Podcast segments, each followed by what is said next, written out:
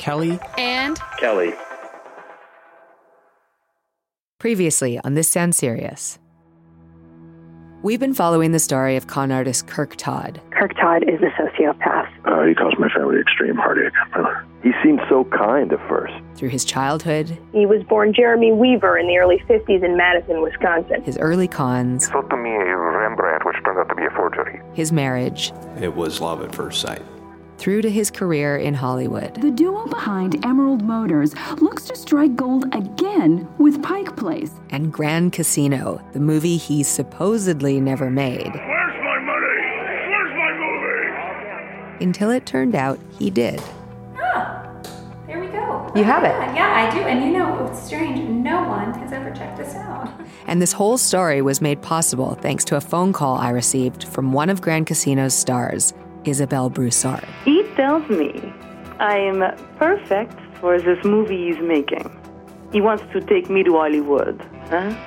But the person I spoke to, the person who sent me on this months long search for the truth, wasn't Isabel.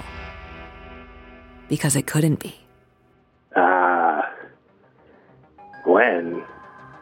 Isabel died in a car crash 20 years ago. So if Isabel is dead, then who called me?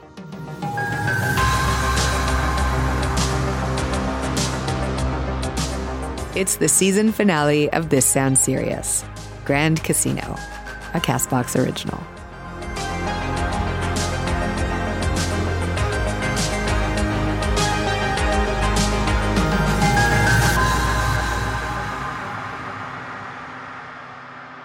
Talking to a con artist like Kirk Todd, I've always had my guard up. I've questioned everything he said and double checked every detail before I believed him. I always had a feeling something didn't add up about Kirk's story, and I was right about that. But I was looking in the wrong place.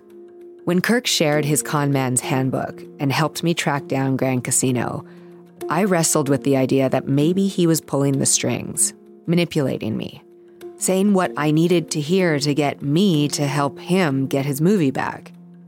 But now I know someone else was pulling the strings. When I started this season, we were covering the story of a great con artist and the biggest con of his career. But now it has become apparent that Kirk was the victim of an even greater con artist. At first, I didn't believe it. Isabel died in a car crash 20 years ago. What? But I, I spoke to Isabel. You spoke to somebody, but it wasn't Isabel. But after I put the pieces together, it all made sense. I know who made the call, and I know who pulled off the con. All of it Grand Casino, the robbery, and maybe even this podcast.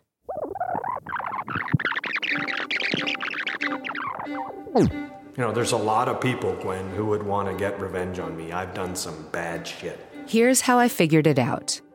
I went over all my interviews. I rewatched the movie. But you told me the dice were loaded. Yes, but they were loaded in my favor. I retraced my steps. I went through Kirk's story to see what didn't add up. I up. didn't have $5 million in my pocket like everyone thought I had. I rewatched the movie. My father was alive today. He would be ashamed I let them get away with the money. Son, I am alive. I talked to more crew members. All dead ends. And then I got something in the mail. Remember, last time I spoke to the FBI and Interpol agents about the casino robbery and the large amount of American money entering France shortly thereafter. But they refused to answer my questions. I am I am unable, unable to comment on the case in question. If you wish, to, pursue the matter, please inquire through the appropriate channels. So I made a Freedom of Information request to their agencies. And contrary to what I expected, my request came through. I received packages full of documents, analysis, witness accounts, and images taken from security cameras. I poured through the materials for days. I rewatched the movie. My father was a good man. I will revenge. And this time, something clicked. So I called the agents again Agent Bjorn Clisp of Interpol and Agent Bruce Warren of the FBI. Hey, you see me, guys? I can't hear you. You're not hearing me? Hold on. I Let can me- only see you. Well, I didn't actually call them. You must select a microphone.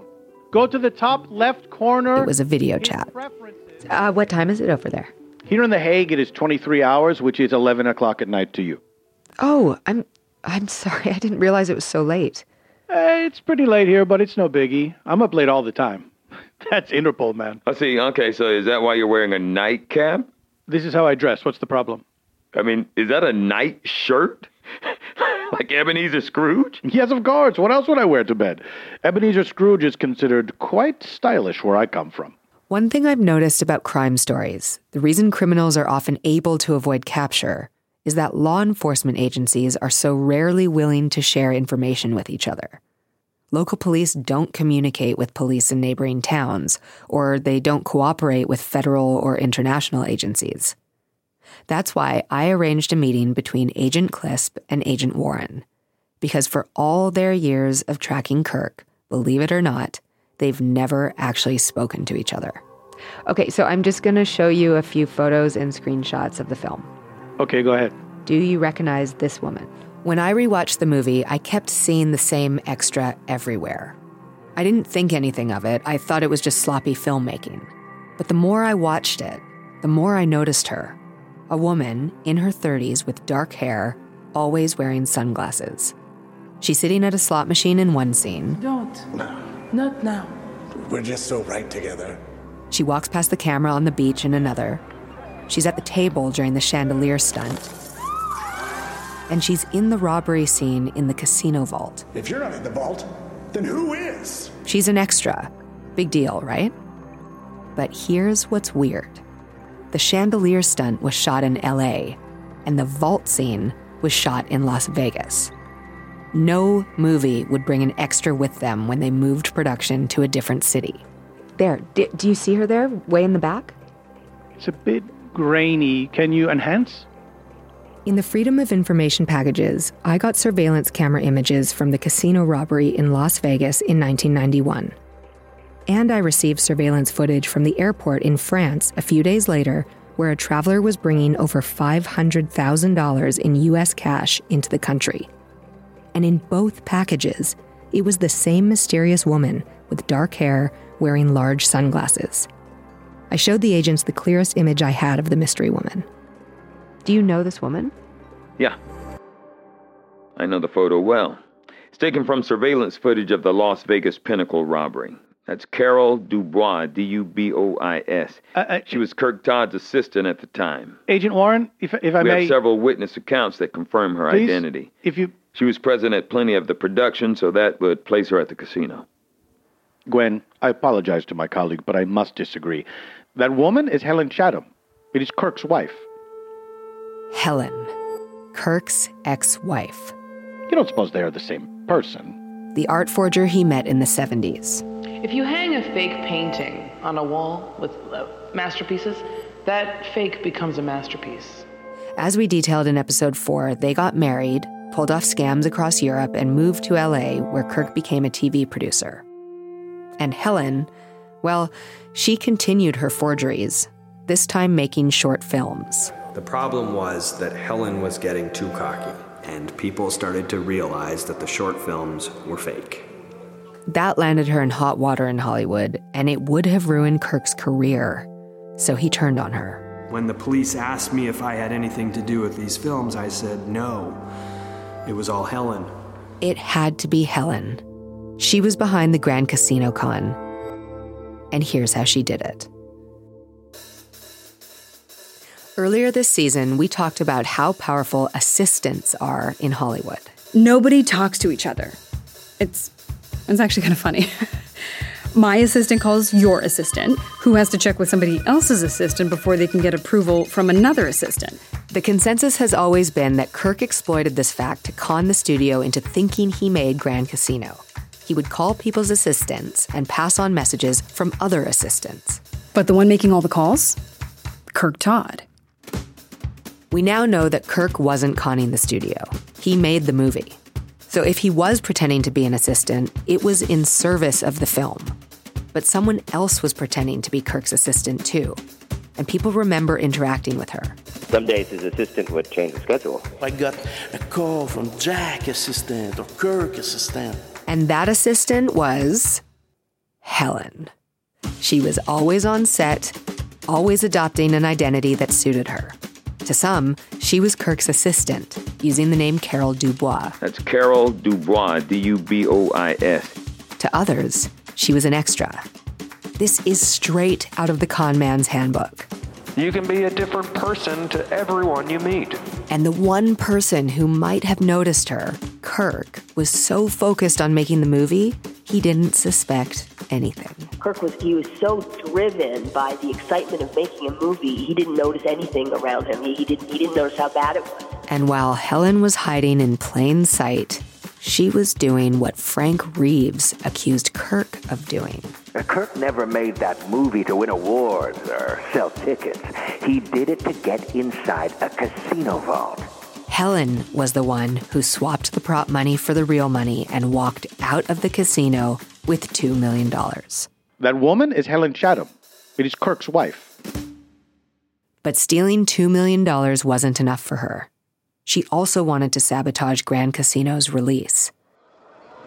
Kirk! Hi, Rebecca, how are you? Great to see you. Gorgeous. You look fabulous. Thank you so much. So she used that same technique of impersonating assistants to get the studio to approve a movie they never saw.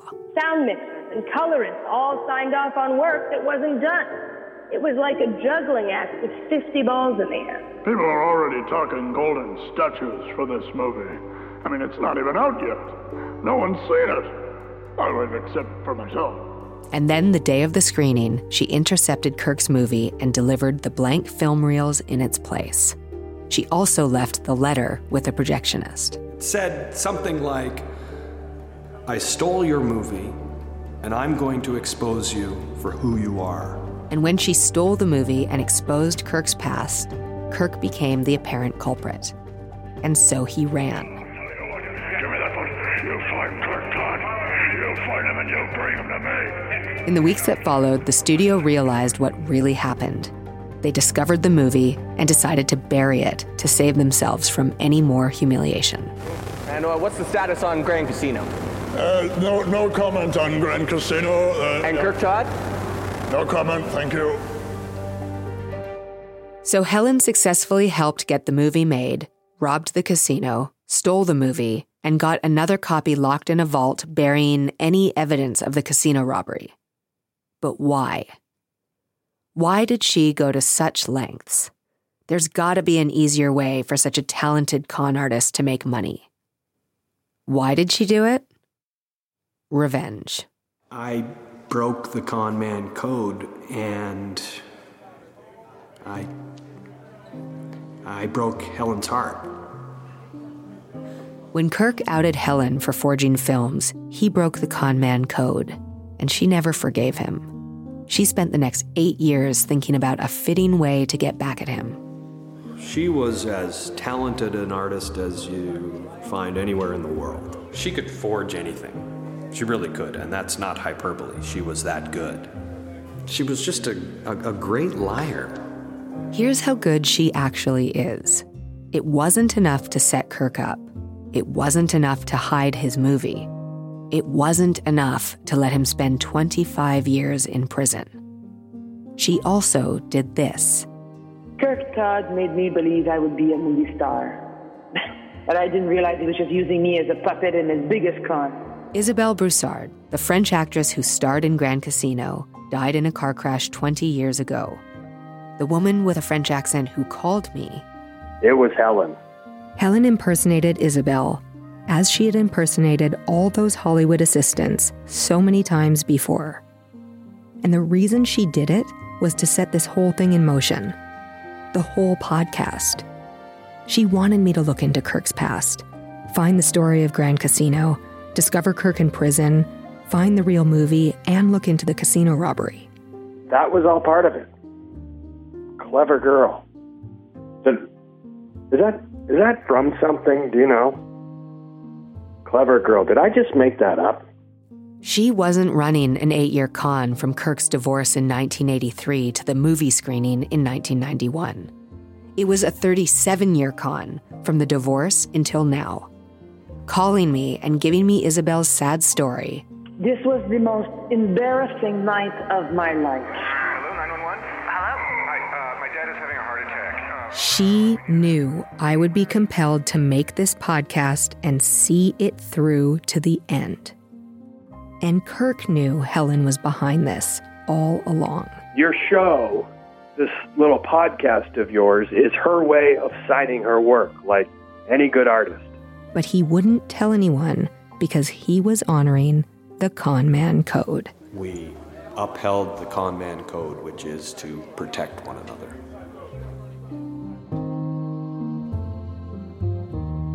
And now that I know the truth of what really happened, I feel. Well, I'm a little surprised how I feel. I started this podcast telling you about Kirk Todd, a con man who ruined countless people's lives, a scoundrel, a man who lacks any moral compass and chooses to ignore the consequences of his actions. But now, it's very strange to say, I feel sorry for this man. He lives by a code and he lost everything. He's protected this woman because of this code, and it's cost him decades of his life. There's something noble about that, and I don't think I can fully understand it. I said goodbye to Kirk that day. And a few weeks later, he was out of prison and trying to fulfill a dream 29 years in the making.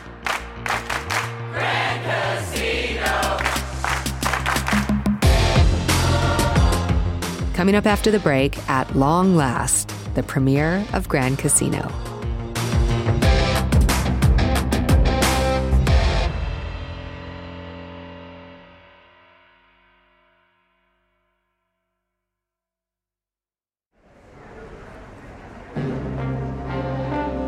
Tonight, at the Regency Theater in Van Nuys, California, 29 years after it was originally scheduled, Grand Casino is finally getting its premiere.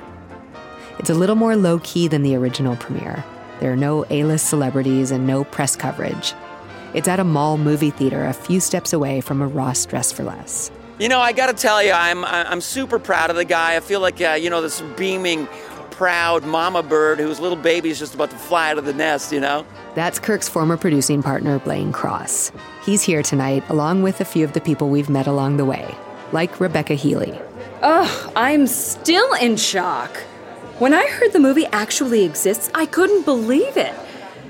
Kirk is honestly one of the nicest ex cons I've ever kissed. But beside the handful of Kirk's old friends, it's mostly new faces here tonight. Grand Casino's profile has been rising for the past few weeks. Kirk has really been hustling since his release from prison. Although there's another reason this screening is sold out tonight. It's because of a certain podcast, and it's not mine. Excuse me, sir. Uh, why, why, what are you, why did you come to the movie today? Oh, I heard about it on uh, Rotten Popcorn. it's supposed to be pretty bad. The buzz on the internet has attracted a new kind of moviegoer. Going inside the theater, you'd notice a lot of white men with beards and glasses wearing rotten popcorn t shirts. The Bad Movie Podcast, whose hosts were some of the first to see Grand Casino, has been hyping up this premiere Uh, pretty are hard. Presenting Grand Casino uh, live. Uh, I mean, it's the film, but we'll be there live. Uh, We hope you all show Yeah, out. super because exciting. We've seen it, and I'm telling you all out there, this movie is next level. Yeah, except it's the next level down from other movies. Oh, for sure. A super shitty level. All right, guys. Hope to see you there. And uh, remember, keep it poppin'. As the theater fills up, it has a markedly different vibe than the chaotic scene at the original screening. Uh, is it the cinematic event of a generation? More like the shitty cinematic event of a generation. Is it a blockbuster? More like a suckbuster. It's light and fun. People are laughing and getting excited.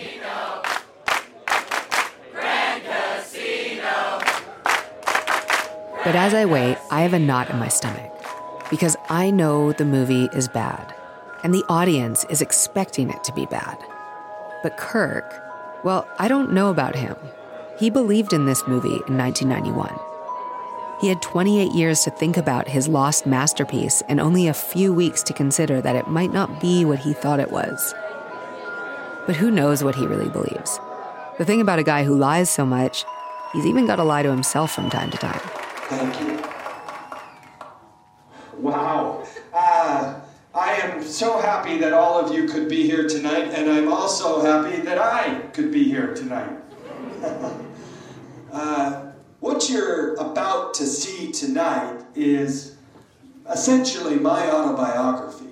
In, in it, you're going to experience my vision and you're going to experience my agony. I'd encourage all of you to please turn off your cell phones, which is an interesting uh, thing because the last movie premiere I was at, we didn't have to make this announcement because cell phones at the time were the size of a brick and you couldn't even put them in your pocket, and you certainly wouldn't take them to a movie. So, anyway, thank you for coming tonight, and I hope that you enjoy my life's work, Grand Casino. As the lights go down, there's a giddiness in the air. The crowd is ready to laugh. And yes, they probably bought a ticket expecting to see a train wreck, but you'd hope they'd approach it with an open mind. Then the movie starts.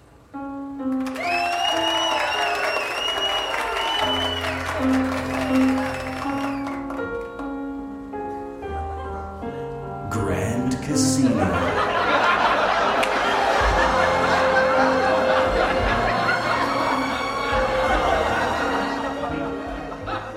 And that's how it goes. There are big laughs during the action sequences, Wait, I can't let you go through with this heist. I have to. and a nonstop racket of snickers during the dialogue. Even parts that aren't that bad. Pleased to meet you, Miss. Javalatou. Dominic. Javalatou. Yes. I believe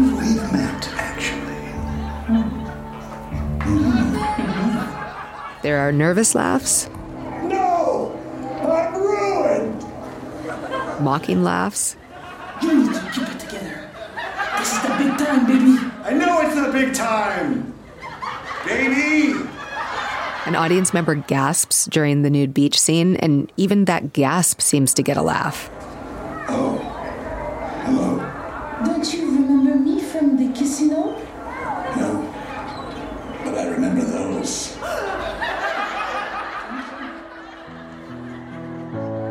The first time I saw Grand Casino, I was confused. I was honestly trying to wrap my head around what Kirk was trying to do when he made the movie, trying to put myself in his shoes. And I came to my own conclusion.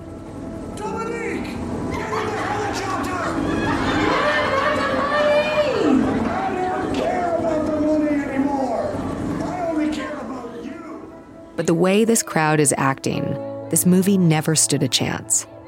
And now I'm afraid Kirk doesn't stand a chance.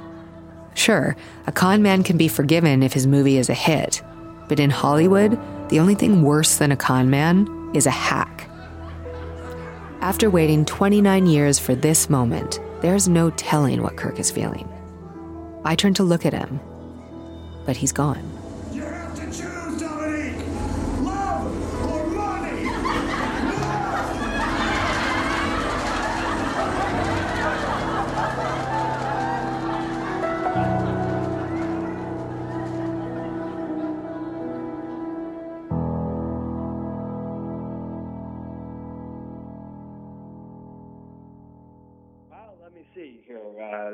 Question. I'll get the itinerary out here. We we did. Uh, we were in Salt Lake tomorrow, uh, then Santa Fe after that, and we did Denver last night, which was an amazing show. It was lined up around the corner.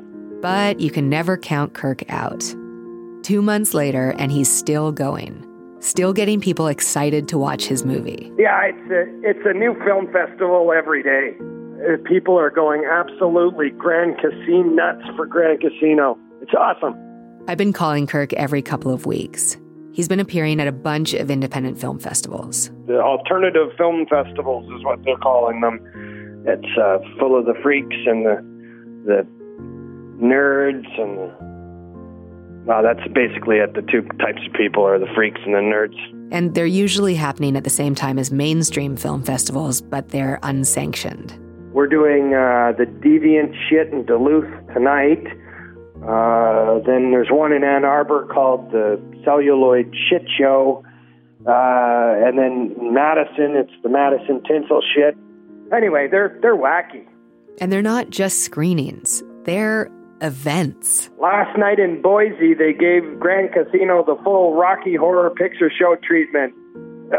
I got to tell you, I felt exactly like Rocky must have felt. It's inspiring to hear him. He keeps reinventing himself. After a chapter of his life as a criminal, he emerged as a successful TV producer. And after another chapter in prison, Kirk has once again found a place for himself in entertainment. It may not be how he pictured it, but he seems happy. Gwen, why would I be sad about the reaction to Grand Casino? Why would I be sad about the Razzie Lifetime Achievement Award? I am bringing people joy. There's even a, a couple of movie producers who want to turn the story of Grand Casino into a movie. I mean, how meta is that? Gwen, there's no question. It's good to be Kirk Todd. And apparently, he's dating again. Oh, I didn't. Uh, I didn't tell you that. Yeah, I'm seeing someone. She's a pretty special lady. Listen, Gwen, I gotta go. My uh, flight is boarding. I'll call you next week when I'm in Sacramento. Kirk is an inspiration. This poor kid who turned his back on a life of crime because he wanted to create. He wanted to bring his visions into the world. And then, when that was taken away from him and he had every reason to go back to crime, he chose the honest path the path of struggle, the struggle to create, to spread joy. I'm proud of him, and I'm proud that I was a part of his journey. And I was hoping to remain a part of it until this happened. Kirk Todd's phone. Oh, uh, hello. Hi. Uh, can I speak to Kirk, please? May I ask who's calling? It's Gwen Radford. Hello, Gwen. This is Kirk's personal assistant. Kirk won't be able to speak with you today. Au revoir. No, it's just that podcast on. Don't worry.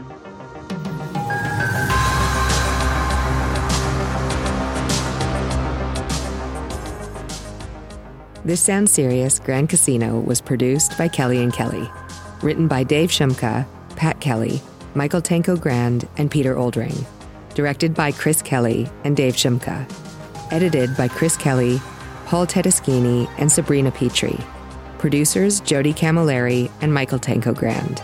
Executive producers Peter Oldring and Castbox. Starring Carly Pope and Pat Kelly.